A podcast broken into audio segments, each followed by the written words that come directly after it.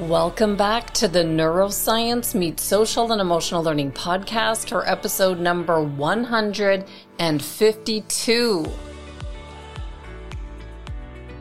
With a special episode with expert in psychology and cognitive neuroscience, Dr. Howard Rankin, who will interview me for a change of pace. I'm Andrea Samadi, author and educator from Toronto, Canada, now in Arizona and like many of our listeners, have been fascinated with learning and understanding the science behind high performance strategies in our schools, sports, and the workplace with ideas that we can all use, understand, and implement immediately for improved results. This week, with the 2021 Olympics in full swing, some of the headlines have caught my attention, specifically the story of gymnast Simone Biles, since both of my girls are in competitive gymnastics with a rigorous training schedule. Assistant Superintendent Greg Wolcott from Chicago, who's appeared on our podcast twice so far with episode number seven on building relationships in today's classrooms, and again for episode 64 on making connections with neuroscience and social emotional learning, pointed out that Biles used self-awareness, self-management, and responsible decision making to look after her personal well-being proving that these skills are not just important, but crucial to develop in our children for future success. As I was preparing to release my interview with Dr. Rankin, I thought it would be important to review these three social and emotional learning competencies and reflect on them to see where we are with them in our own personal and professional lives. These competencies are the backbone to what we cover on this podcast with our goal to connect these competencies to the most current neuroscience research, hence the name of our podcast, Neuroscience Meets Social and Emotional Learning. So to review these three important SEL competencies, if we think about how these competencies played out for Simone Biles, I'm sure we could all agree that we all use these competencies on a day to day basis. It's not just our students who must think about making responsible decisions. It's all of us every day as we juggle life's many obstacles like our work, family, and all the changes that come our way in our personal and professional lives. For today's episode, we'll look at the three competencies that Greg Wolcott pointed out that she used and see if we can think about them in our own daily life. Are you self-aware? How about your self-management? Are you in control of your emotions and behaviors? Do you make responsible decisions? Self awareness. We released this episode number two in July of 2019, and this episode gained immediate interest since to know thyself is the most substantial achievement we can have in our lifetime. The major value in life is not what you get, it's what you become. Jim Rohn said that, American author, speaker, and entrepreneur. So let's take a deeper look. What is self-awareness? Why do we need it? And how do we get more of it? Self-awareness is the ability to see ourselves clearly, understand who we are, how others see us, and how we fit into the world. When we have self-awareness, we have a power within ourselves because there's a comfort in knowing who exactly we are and where we fit into the larger world around us. Research shows that people who are more self-aware have stronger relationships, are more creative, competent, and better communicators and perform better at work. Do you know yourself? What drives you? Or even what gets under your skin? Go back and listen to this episode for a full list of strategies and suggestions to dive deeper into yourself. But as I'm learning, it's a lifetime project. Keep learning, growing, and moving towards your goals with each new idea and suggestion. And please do keep sending me messages through social media. It really does help to hear how you're using these ideas. The next competency, self-regulation or self-management. We covered this competency on episode 14 and in many other episodes as it clearly became a topic of interest. But one of my favorite episodes was episode 53 from April of 2020 on self regulation in your brain, based on the work of Dr. Bruce Perry from the Neurosequential Network, who will be appearing on the podcast in October of this year with his new book with Oprah Winfrey, What Happened to You? So, what is self regulation and why is it so important? Self regulation is the ability to manage your emotions and behavior in accordance with the demands of the situation. It includes being able to resist highly emotional reactions to upsetting stimuli, to calm yourself down when you get upset, adjust to a change in expectations, and the ability to handle frustration. In other words, it's the ability to bounce back after a setback or disappointment and the ability to stay in congruence with your inner value system. The ability to control one's behavior, emotions, and thoughts is an integral skill to be taught to young children as well so that they can form and maintain healthy relationships and connections later in life. As an adult, self-regulation is important in day-to-day life as we must learn how to handle and bounce back from life's challenges and disappointments in our personal and professional lives. This skill is crucial to develop as we all know that life is full of ups and downs and we must be able to navigate through challenging situations before we can reach any level of achievement and success. We all know people who seem to bounce back after adversity. It's not by luck or chance. It's because they've learned how to self-regulate and intentionally get themselves back on course. This is a learned skill and one that we must teach and model to our students and children for them to be able to master it as adults. I'm still working on this one myself. The third competency is responsible decision making. We released this episode 12 on August 9th of 2019. Understanding the neuroscience behind decision making can be an important tool when looking for new results and making improvements with this competency. To make sound decisions, we must have a healthy and sound brain. We discussed the importance of brain development and results and the fact that your brain is not fully developed until the age of 25 for females and 28 for males on past episodes. So it's critical that we take care of our brain to ensure that we're able to make sound decisions later in life. An understanding of our brain's functions and form are crucial to our future success since our brain is involved in literally everything that we do. Changing our thinking is the first steps toward changing our results, and no one can do this for you. The next step is taking action on the decisions. Most people get stuck here and end up blaming others for their results when they look around and don't like what they see. They blame the job market for the fact they don't have the job they'd like to do or what's going wrong in the world or whatever they've created. Responsible people never blame others for the results, but take 100% responsibility and ownership. This is an important skill to learn in the classroom as well as the workplace. Do you make responsible decisions? Now that we've reviewed some of the important SEL competencies that we cover on this podcast, I hope it's given you a chance to review them and think about new ways of thinking that can help to make improvements in your life. Let's now go straight to my interview with expert in psychology and cognitive neuroscience, Dr. Rankin, who will ask me some questions for a change and see what else we'll uncover.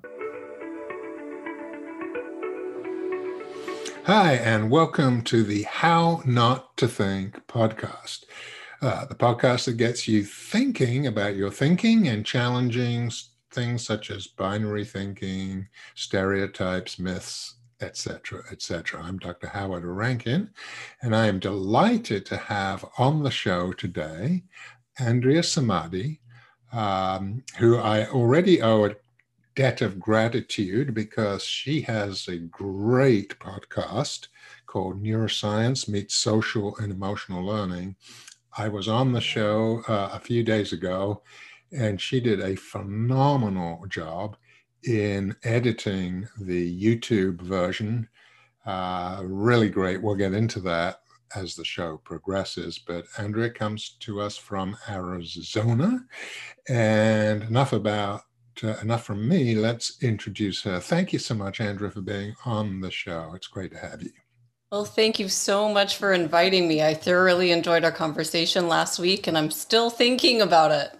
Well, yeah, it was a good, good, good, good conversation. It was great, and I'm looking forward to to resuming a conversation. Except this time, I'll shut up and let you talk. okay, so give our uh, listeners some background into how you get to be where you are today. Sure. Well, it's uh, I'll combine 20 years into like a couple of minutes here, but it started in the late 90s when I was a classroom teacher, you know, out of um, Toronto's Faculty of Ed Teachers College, went straight into teaching.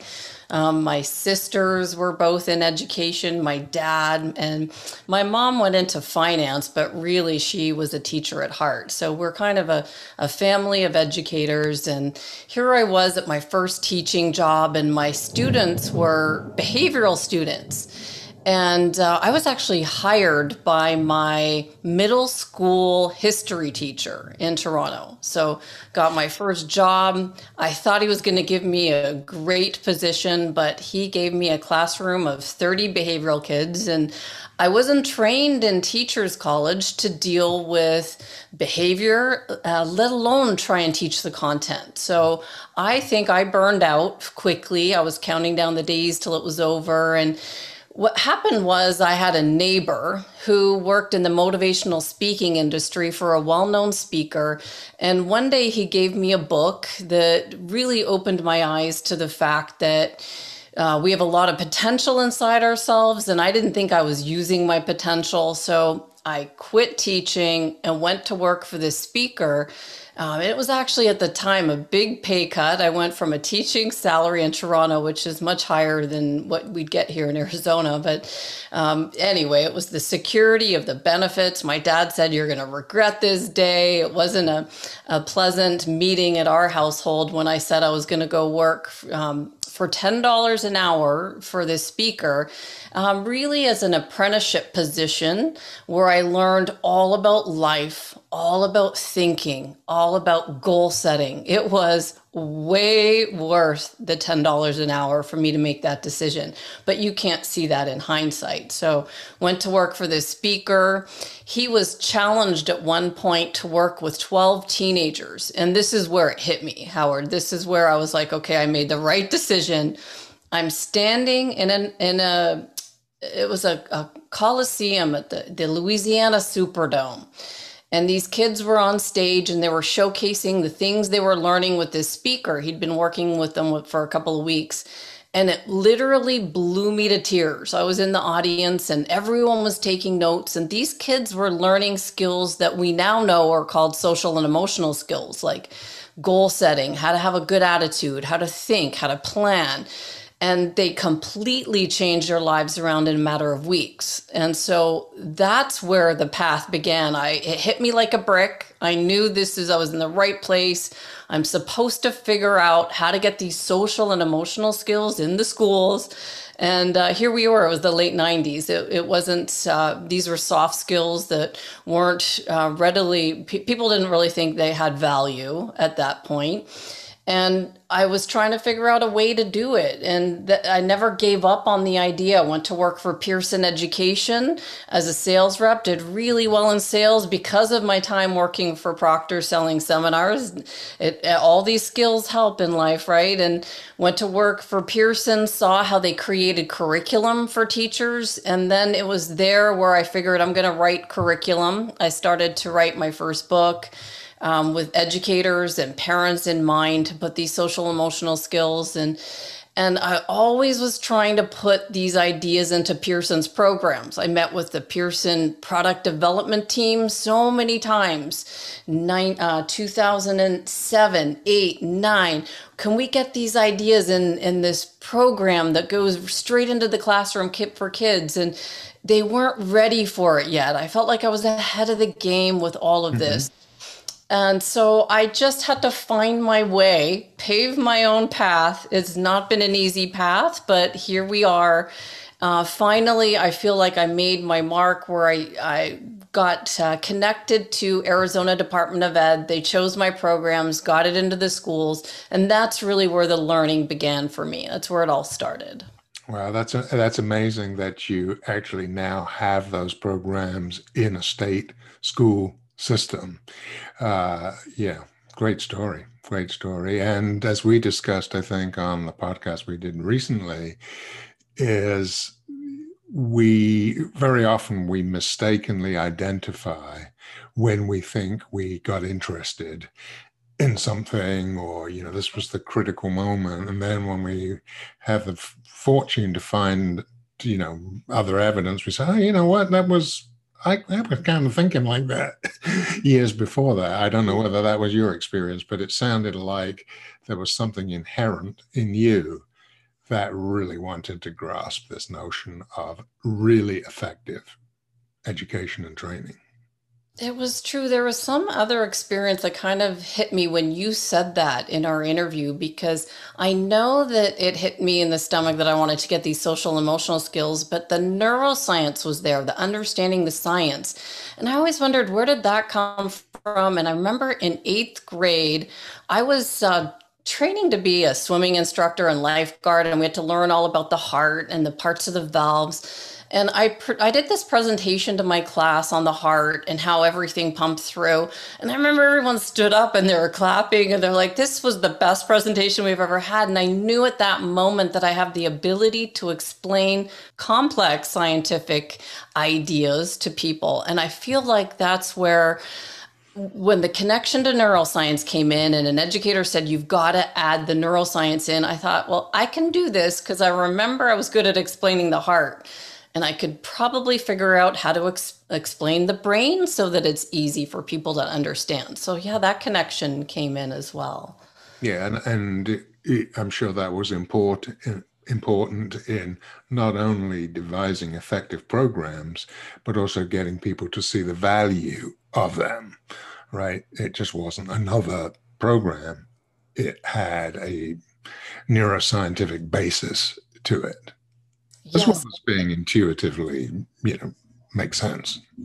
It does, but now that didn't come to me by, I didn't come up with that idea. Once my programs were chosen in Arizona to be on this preferred vendor list, it was an educator that pointed it out. He was like, mm-hmm. You have to go this way. And I don't think I would have seen it if someone else didn't tell me. And and then, you know, it was a little well, a little blow to my ego that he didn't like the way it was. You know, and I got to go do more work and learn more things, but that's just the way life goes. You've got to pay attention to what uh, people want and need, and then create that. And so then it became very obvious that was the right direction, but it, it wasn't an easy switch. No, I wouldn't expect you to get it all in one go, really, right? Especially over time where things change. Uh, neuroscience was pretty obscure till the first 10 years of this century, really. I mm. mean, massive, massive uh, amount of information and research started to come out and it became popularized. Um, it, not that it didn't exist before, but it certainly became much more available and aware uh, to professionals like us, you know, who that wasn't our main goal, but it was definitely relevant to what we were doing. Definitely, definitely. Like nobody ever said to me ever growing up, and especially even when I worked in the seminar industry, what are you doing for your brain health or how is your brain involved in your goals? It was all like, what are you doing? What's your five year, 10 year plan? Show me your vision. But at no point did anyone ever talk about the brain. So when the brain came in, it was a huge shift for me to figure out well what what's going on in my brain? How mm-hmm. am i thinking? I was thinking about thinking back in the late 90s for sure especially with making sure that you don't have negative thoughts or if something's bothering you that you solve problems immediately or they affect your results i knew all that. But at no point did anyone ever say you know talk about what's going on in your brain and how is your brain impacting your future your health and your life yeah, absolutely. So, what what is know, 20 years later, um, you have these programs, you have obviously learned a lot. What's the difference in what you're suggesting, what you see as effective education and training compared to either what was 20 years ago or what unfortunately still is the sort of norm now? Yeah, I think I think if you were to look and ask a bunch of educators that were like me that knew, we knew these skills made an impact there just wasn't the research behind it. And then now there's organizations like casel.org that have done the research that can see the gains made by students that study these types of skills. And there's organizations that have formed around the country that are starting to implement these programs. And I watched the, the country go from not having any social and emotional programs in the states to now pretty much every state knows what social and emotional programs are. So it was quite a switch. It was probably 2016, 17, all the way till now. And then now what your program has to show efficacy. So you have to have research done. And that's kind of mm-hmm. where my program stopped because it's just me here. And I didn't have an affiliation with a university to go and get a research study done. I tried on my own and it was exhausting. So yeah, that's where my program stopped. I'm not on CASEL's approved program list for high school as much as I tried. So I've got a program that I know works. Here in every state, there's social emotional plans. They're connected to CASEL, they're connected to the research, they're connected to measuring these skills. So there's dashboards that are made that can take, like, uh, you pick, you want your students to improve in self regulated learning, you pick that and you can watch that data over a one year, two year, five year period and show the gains and show how that that skill correlated to your school culture. So that's the shift that I see. We knew these skills were important. Lots of programs came out, but who are the ones that are going to survive? Probably the ones that are associated with the publishers that get the research behind them and but but now here's the thing. There's programs that are in the schools that have the money and the research but they're not engaging the students. So because because i come from this this uh, industry i would ask my my kids you know hey what program are you learning social emotional? And and they know what what i mean by that. They know what i do um, in my office here. And so they talk about it with how they're forced to do these worksheets and they get candy if they hand the worksheet back.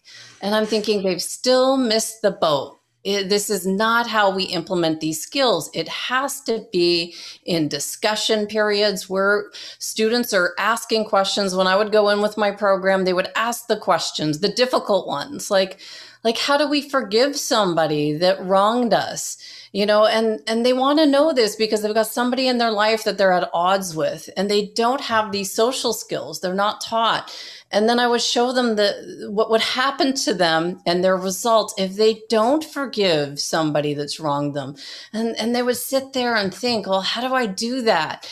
That's how we implement these ideas. It has to be through discussion, through experience, not through a worksheet that they fill in and get a candy because they did it. They did not implement that skill. Correct. And as we talked about on your podcast, you know, the big difference between facts and experience. And it has to be an experience. It's and especially the social emotional material has to be that. It, it, doesn't make sense for it to be a fact. Just it just doesn't. So, what are the sorts of uh, areas that you focus on with these social emotional programs? Definitely. So, so CASEL came up with five competencies. So there's self awareness, social awareness, self regulation. Uh, there's relationship skills. I have, if in my podcast, I have this little brain with uh, six of them. I always put growth mindset in there because I feel like mindset is a huge part of it all, and Carol Dweck and her work. So, you know, that's why I chose six competencies, mm-hmm. SEL competencies, and those are the ones. So, like for instance, let's just look at self awareness. We are not taught, and and Marc Brackett, who wrote his book Permission to Feel, he proved it. We are not taught about our emotions anywhere. So you you have an emotion. Let's say you're doing a math problem. You're frustrated. We're not taught how to overcome the frustration to do that math problem to talk about it. So that's just uh, self awareness is one thing, understanding our emotions, how we can deal with it as a student in the classroom doing our work, as a teacher trying to teach the class, manage our emotions. It's a huge one. Our self awareness, we have to have strategies. And that's what I feel like I'm learning from this podcast from day one. I'm learning strategies, whether it's a wearable brain training mm-hmm. device that's helping, or if it's breathing techniques, or if it's measuring my results to see, you know, how am I recovering on a day to day basis? Your results are clear as ice if you measure them and put them in numbers. How you're thinking and operating shows up in your results. So you got to be self aware. And, and where is this being taught? In Arizona. nowhere else. Well, um, uh, that's why in the very beginning, I actually started my podcast with these six these six competencies, and it was actually going to be a course for an educational publisher. They were looking at it, and I'd written an outline, and they were going to use it. And then all this stuff happened. The the company fell apart, and it amalgamated into two different companies, and it didn't go anywhere. But I launched it as a podcast, and I put the information out for free and uh, the, I get calls from people in the policing who are creating these types of programs for kids that are they're trying to rehabilitate back into in, into society. People all over the world it went into 143 countries and i just had no idea what wasn't my intention. I was just thinking well i got to put this information up because it didn't work that way. I'm going to go this way now. But uh, absolutely these these six competencies i think we should all know of and implement. Um, people all over the country are doing things in different ways with this. I interview people, I pick and see who's working on relationships, and then I interview that person and try to tie it back to these six competencies that are. I think important life skills that we should all know, and then tie in how the brain ties into this. And then I feel like that's where we could all rise up and be better people. Yeah, and for listeners, uh, we're talking about self awareness. If you don't know what introspection is, you need to take a good hard look at yourself. Um, that was a joke, Andrea. Uh, not my my line, but but yeah, absolutely. And are these so? These are taught in a sort of formal structure, is that how that works, or is it more informal as a situation arises, or both, or, or yeah, it's a little bit of both. So when when I was creating the Level Up book that turned into the online program, you see it behind me, and I, I put a, an outline and I put the competencies in there. So self awareness, just activities for students and teachers to become self aware and then you know everything i could think of on the podcast lesson on self-awareness. And so you know you can learn these skills from discussion from activities from discussing tv shows was another one that was was popular. So there was this it was kind of like a horror TV show. It was called Stranger Things, and all the kids were watching it. And I took two students from, or two characters from this Stranger Things, and I said, Who's more self aware, Jonathan or Steven? Jonathan had this photography habit. He liked taking pictures, and Stephen was just like kind of like a crazy mess. And the students could pick out that um, Jonathan was self aware. And then we could explain why. Why was Jonathan self aware? Well, when he got into a fight, he was able to calm himself down. He knew what was important to him. He carried this camera around. He was aware of his, his passions, of his purpose, of what he wanted to do. And Stephen, who knows? We had no idea. So that could kind of uh, uh like ignite a conversation for for young people on who are you who do you think you are? You're more than your name. You're definitely not your name. Who are you? And until Bob Proctor asked me that, Andrea, who are you? It, it I didn't really know. I was like, I don't know. Right. But when you start to figure that out, who are you? Well, I'm so passionate about education, about learning, about lifelong learning. You start to put all the bits together and it creates your path and it creates certainty. And you know you've never gone off your path if you know what it is, you know where you are, you know where you're going. Yeah, absolutely. And of course, I've seen uh, you know various articles and research about using some of that in real-time situations when kids uh, sort of quotation mark need to go to timeout. you know what what do you do? Do you send them to timeout without an instruction? Do you get them to meditate or think about what they've done? Do you, i mean presumably that's a situation which would be very rich in terms of education is there any is that integrated yeah. into this? Oh yes. It's huge because so Lori Desautels i've interviewed her a few times. She was probably one of the first people i knew that was teaching the basics of neuroscience. She runs the um, undergraduate neuroscience program at Butler University, and she's training teachers on the basics of neuroscience in our schools. And so when I first was told to go this way, and I'm on Google and trying to figure out who's teaching this, she came up.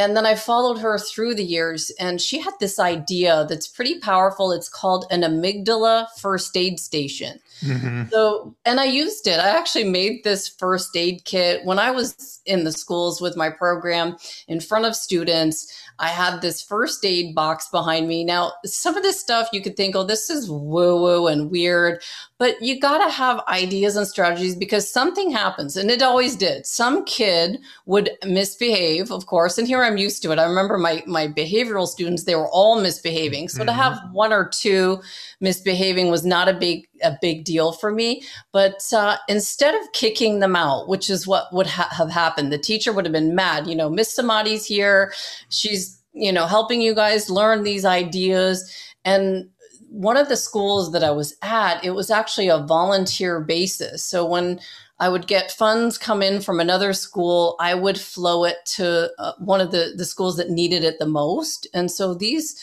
kids really needed to understand these skills. And all the books that I supplied were, um, were donation from the fact that other schools paid.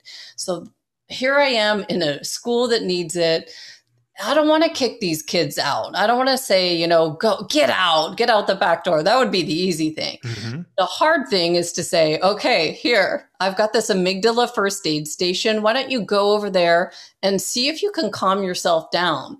And I put different things there, you know, different age groups. If they're mm-hmm. younger, they could do like some sort of um, smelling like lavender or something to calm them down, or a pillow could be soothing, something like that. But now here I am with these high school kids. I'm like, so I put this lotion, and here there's these big guys that are like rough and they're like smelling the lotion and they didn't get kicked out and they returned to their seat. So I would say that was a way a, a, modern way of calming the brain. Mm-hmm. We didn't have to have any yelling because we know when my cortisol rises, so does their cortisol. And then it just becomes like this endless cycle. And that's mm-hmm. that's how every day of my teaching went. It was me mm-hmm. going, sit down, stop doing that. And then I'm mm-hmm. yelling, and then their cortisol is up, and then they're gonna keep misbehaving. And it's just a nightmare. That this day never ends like that. So this is just a way to save. There's lots of strategies like that where mm-hmm. we put the brain in mind into the classroom. And Lori Desautels is doing such an incredible job with with her programs like that. Mm-hmm. And um, yeah, and you've of course written your your book um, about all of this, right? Um, you have another one coming out. Tell us I, about your book. I do. I need to now integrate everything I've learned from the podcast because Level Up, I wrote when I first understood the basics of neuroscience. When that teacher said, I can't have. I can't have the program in the schools as it is. You need to write a second book and it has to be brain based. So I took everything out that was associated with the mind, which was my mm-hmm. focus in the past, mm-hmm. and I put the brain. And it wasn't too difficult because they're not too far apart. And so I have the three parts of the brain and level up. Well, now things are different. Now we know of brain network theory. Now we know that there's lots of networks. It's not just three parts of the brain, it's all parts of the brain firing at different pl- times, learning how to switch between different networks. So my next book has to uh, uh, it cover everything that I've learned from the podcast. There has to be a book three that catches everyone up. Mm-hmm. Okay, well, that's great. I look forward to that. Um, you talked about the six characteristics that you focus on. Um, let's go through them again. Yeah. Specifically. Yeah, definitely. So I always have them. So so growth mindset. So mm-hmm.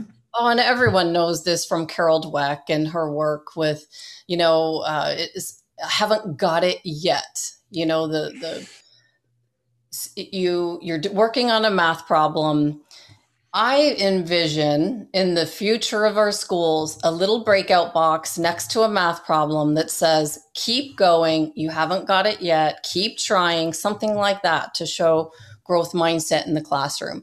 And growth mindset spills over into everything. It spills into athletics, mm-hmm. you know, um, how, how you think and feel about yourself. Do you think that you, um, have a fixed mindset or a growth mindset. And this was a big one for me because as I started to do some work on growth mindset, I started to learn that we might think we have a growth mindset. Like, of course, you and I, we do these podcasts. We, mm-hmm. if everyone said, "Hey, Howard, do you have mm-hmm. a growth mindset? Uh, you know, do you think we you can learn new things?" But catch yourself when something happens and you're not good at something. Like that's when we go to fixed mindset. So we can go back and forth from fixed to growth. And we just have to be aware of this. Here's the self awareness again, because uh, let's just say I wasn't a strong math student and my kid comes home with a math problem and they're struggling. And I say, well, let's wait till dad comes home because he's brilliant with numbers and I'm not that's fixed mindset. And now mm-hmm. I'm putting that onto them. They're going to be like, well, mom's not good at math. Maybe I'm not. Right. And then, so growth mindset is something we have to use awareness with and always be aware of how we're thinking and feeling and the fact that we have neuroplastic brains and there is nothing that we can't do or learn, I fully believe. Mm-hmm. So right. that's the first one. Um, we talked a little bit about self awareness. Um, that's a huge one. Self regulation is another one because uh, this was not a skill taught to us. You know, when your buttons are pushed, Dr. Dan Siegel talks about it all the time. What happens in the brain uh, when you react? You react to a situation, something maybe boils your blood, and you're like, "Oh, I want to yell." It could it could depend on whether you're in the classroom teaching, if you're a parent at home, and something's bothering you. For me, it's when the kids don't pick up their towels. Whatever it is, we all need to learn how to manage our emotions. And there's lots of different strategies that are out there, like meditation, mindfulness. But I feel like those strategies uh, take years and years to get the benefits of, or at least for me. Uh, that's just how I feel like I started to notice I'm more calmer, less reactive. But then there's other tools that come out, like um, like the Fisher Wallace brain training device can calm you down. Other tools that are out there in the world. I'm interviewing someone next who's worked with IBM executives. Um, top executives, uh, helping them to get into out of the beta thinking into the alpha with different brain training and neurofeedback. Mm-hmm. And mm-hmm. I know, do you do you have yeah. experience with that? Because I Absolutely. don't. I, I don't yes. know how else do you. Absolutely, I do have that. I do have influ- I do have experience with the neurotechnology part of that, mm-hmm. um, and there is uh, something called audio visual entrainment. And my good friend David Siever up in Canada, from where you're originally from, um, is, is kind of the leader in that field. And he's devised some amazing technology that's, you know, you can buy. It's portable, um, that actually delivers sound, light stimulation to different areas of the brain, actually. It's evolved over the years to get your brain in a particular state. And that could be down into more of an alpha state, more creative state, even into a sleep state, or into a more alert state if you need to stay focused. And it's amazing stuff. So, the neurotechnology part of that, I think we've got, it's developing enormously, and we've got some of those tools now to do that.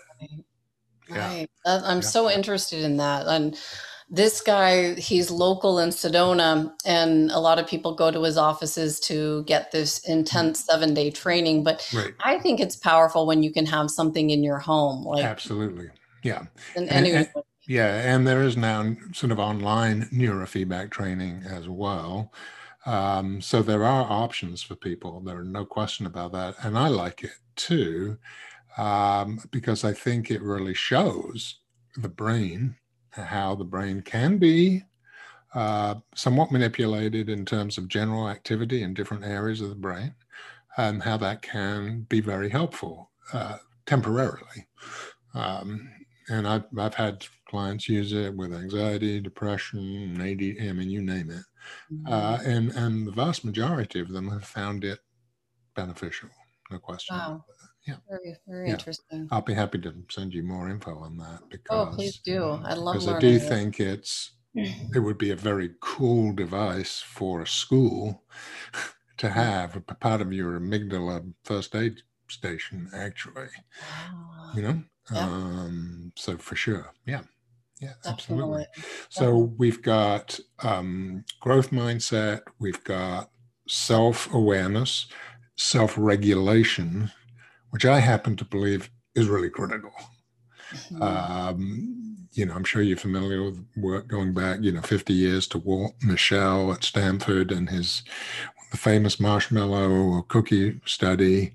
Oh, right? yeah, I did that one with my kids. Just yeah, yeah, yeah. And you know, the evidence was the kids who were able to defer immediate gratification and wait a few minutes and get two rather than one, you know, were followed up over time and they were healthier, more successful, what have you. And I do think that self control, even though there's a lot of sort of uh, how do we put this? Um, commercial applications out there and people who push them say it's got nothing to do with self control. The reason I think they say that is they don't know how to change it. Mm-hmm. Clearly, self control is a huge part of life. Mm-hmm. And, um, you know, just following on a little bit from the conversation you and I had the other day about consciousness, um, there is this theory that really the the great advantage of consciousness is it has not necessarily a thought generating notion, but it has a veto. That if something pops into your mind, your consciousness has the ability to look at that and say, no, I'm not going to do that. Mm. Uh, perhaps even more than generating ideas because we know that a lot of those things actually start subconsciously. Um, and, and, so that veto notion, I like that. It fits very well with concept of self-control. Mm-hmm. Now it can work both ways, you know. Your mm-hmm. body says, "Well, it's time to go to the gym," and you say, "Ah, nah, I'm going to veto that," you know, because, and then bring up all your excuses. Um, so, it, but but I think that veto is is important, and that's where self control comes in. Mm-hmm. Mm-hmm. Definitely, and mm. thinking about even the fact you've got to learn to give up something to get something. Um, for school, it was always like you've got to learn how to stay home and study to do well and not hang out with your friends. Give up something of a lower nature to get something of a higher nature. That's how I've always thought about it. Yeah, no, I think that's true. Uh, actually, my son is a good example of that. He, he, when he was in uh, high school, he went into the junior ROTC program, mm-hmm. and initially in the early part of high school, uh, certainly the freshman sophomore year, the other kids were eh, you know, you're not part of the in crowd. You're, you know, you you want to do this army military thing, and and he we had we had a conversation. I remember, I think it was sophomore year. Is yeah, I, I'm missing out on social opportunities because I'm doing this, but this is what I want to do, and um, that's okay with me. You know. Uh, which was really interesting. And what was great was the evolution that by when he was a senior, and he was now actually the cadet commander, he had been organizing something for um, Memorial Day or something like that. And he walked back into the classroom, and everyone gave him a standing ovation. Um, so, but but it but it's a great example. He recognized this is what I want to do, and there are costs of doing that, but I still want to do it. Mm-hmm. That was self awareness, right? Yes. Yeah. Absolutely. Yeah. Absolutely. Yeah. So, what are the other ones then? So then now here's an interesting one. See how we've done self-awareness, self-regulated learning. So I started to do some work with David Adams. He's from the Urban Assembly. Um, he's the CEO now, but at the time he was in charge of social emotional learning there and talks a lot about looking at things through an ethical, cultural lens. And he brought my eyes open to the fact that there's the social aspect to it. So, social awareness, being aware of other people. And, you know, I thought it was really interesting. He said most people are focused on self awareness. And I had all this stuff on my mm-hmm. podcast about self awareness. And he was right. I had one podcast on social awareness. Um, being empathetic towards others, seeing things from a different perspective, just the things we were talking about um, when we were talking it it's all trying to put yourself in somebody else's shoes. It's not easy to do. Be empathetic to other people. When somebody else's you know you're having a conversation try to see something from another perspective. So that's social awareness and again, it's not taught anywhere. And I noticed how little social awareness was, um, the emphasis on it. If you were to look at anyone's programs that focus on these competencies, it's all focused on self, self awareness. Um, yeah, that's right. Self regulated learning. Let's right. do this for us. What about what are we doing for other people? And yeah, and that's that's absolutely huge um, in a Western society, and particularly the American society, where there is the emphasis is on the self and the ego, where other societies, Asian societies, more traditionally are about collective. Uh, you know, how do we how do we relate to each other? And that's so important. We see the divisiveness in this country now. So if there's ever a need for it, it's now to understand that. And yeah, walking in other people's shoes is tough Mm-hmm. But, but you've also got to learn to walk in your shoes first before you can walk in somebody else's because you don't know what that's involved in there. Right? Mm-hmm. And so that self awareness is part of it, but it's not the same as social awareness. Mm-hmm. Yeah. Definitely. Okay. Then there's relationship skills. Mm. So, you know, a big one. So I interviewed Greg Wolcott, and he's got this book all about building relationships in our schools um, you know more than just the handshakes if you have and and i think you talked about it on, on when we were talking that student that you said what was the subject that they remembered or that they liked the most it was the one with the teacher they liked. So that was the relationship that came in. They had some sort of bond with their teacher. And I remember my sixth grade teacher gave me this nickname and made me feel really good about myself. And that was the, the teacher that I just thought about my whole life. You know, nobody mm-hmm ever match that. So it's more than just the, the relationships you're building with your students if you're in the classroom or with other people, whether in your in the corporate space. How are you connecting with other people? How are you thinking about their goals, their needs, again, versus what I need? Yeah, absolutely. Absolutely. And question for you as you're talking about that, um, and obviously been thinking about that before, is obviously this has relevance not just to school, but to any, pretty much any training, mm-hmm. education, right? Right. And that's why I try to give tips for schools and the workplace because these skills spill into the workplace. The kids finish school. Now, what are they going to do? Now they have to learn how to go out into the world and and have these uh, have success in the workplace know how to be in a, in a corporate environment and when the culture goes bad what happens because that surely happened at pearson I remember when Pearson amalgamated with another company, we lost the name, the morale was low. And then they, they were like, Andrea, what can you present to us that can bring the morale up? And I was thinking, yeah, nothing that, that I'm going to say is going to be of interest because all my stuff was all like, energy stuff or positive thinking. And at some point, everybody is just down it, it all comes from an individual basis. How are we going to all bring ourselves up? And uh, yeah, it, it's hard when a company is struggling culturally. Sometimes it's like they, I, I don't really know the answer to that. It's like how to how do you bring up a whole team of of people. I, I see it right now, especially with the fact a lot of companies have merged with uh, the COVID situation. Mm-hmm. Everything's different. They might have a new boss. So now these skills are so important. How do you learn to deal with a boss now that shows up late on every meeting where your boss from before was you, you got along really well. These relationship skills tie in whether you're in the school or the workplace. It's huge. Yeah, no question. And of course, uh, a lot of the data suggesting, I think I'm right about this, that uh, particularly uh, amongst uh, millennials, the reasons they give for leaving jobs is typically some sort of conflict with management broadly defined. Mm-hmm that they don't feel they get the credit, uh, they're not appreciated, you know, blah blah blah.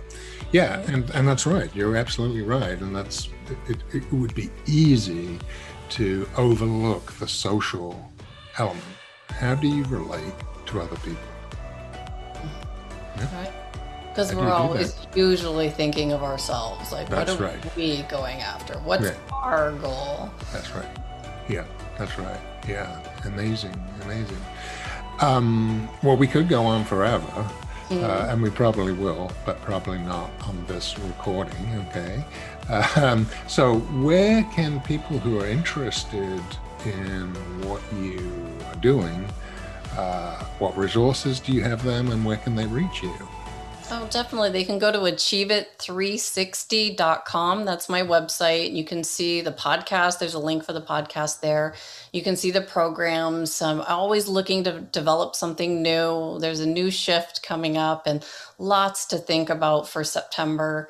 Um, the new book, new workshops, and and perhaps some new partnerships. Yeah, you know that's great. And I again want to reiterate to the listeners um, what a fantastic job you I'm sure do, but my personal experience of being on your show, not only was it a great exchange of ideas and communication, you did a phenomenal job in producing it so that when it was on YouTube and, you know, 50 plus minutes of content, uh, how well you personally did, and I thought you'd actually got some sort of professional director to do it, but how well you professional did by putting up on the screen, you know, the relevant drift in the conversation, cap capturing it. This is what we're talking about. Uh, putting up, you know, pictures of books that were mentioned, quotes from people. I mean, it was it was really good. So. Uh, I really encourage all the listeners to, to go to Andrea's page and, and listen, watch uh, the podcast that she's done because she does a phenomenal job. I've never seen anything like it. Phenomenal job in visualizing, presenting to the viewer really important visual information that is backing up the conversation that's going on. So you really did a great job. Thank you so much. I yeah. appreciate that. Yeah, and you've had a lot of great people on your show, I have to say. Uh, a lot of people in the neuroscience and education space, you know, very well known people. So I was honored to be on that. And you clearly have had a lot of interesting interactions with with people, and um, it's it's great to hear somebody who not only has been able to organize that, but has benefited from those conversations. Definitely. If I wasn't using it myself, I don't know if I'd be doing it. So, no, no, no. It, so yeah. And so achieveit360.com, right? Um, and I presume you've got a lot of social media. Um, yeah, I'm on LinkedIn, Twitter. Just put my name in there. If you want to find the podcast, just go to iTunes, put my name in. It's pretty easy. Everything pops up through social media with tags and things. Yeah, excellent. So this is Andrea Samadi, S A M A D I. Uh, again, Andrea, thank you so much for, first of all, having me on your show and then being such a great guest here. Uh, it's been awesome. I'm sure we're going to talk some more. Mm-hmm. But for now, I will um, thank you again and wish you well until the next time that we get together. Thank together. you so much. Thank you so much. This was fun. If you're enjoying the Neuroscience Meets Social and Emotional Learning podcast, please don't forget to subscribe so you'll stay up to date with our new episode. While you're there, please feel free to give us a review or a five star rating as it helps others find us. For more information on our programs, books, and tools for schools and the workplace, visit us at www.achieveit360.com.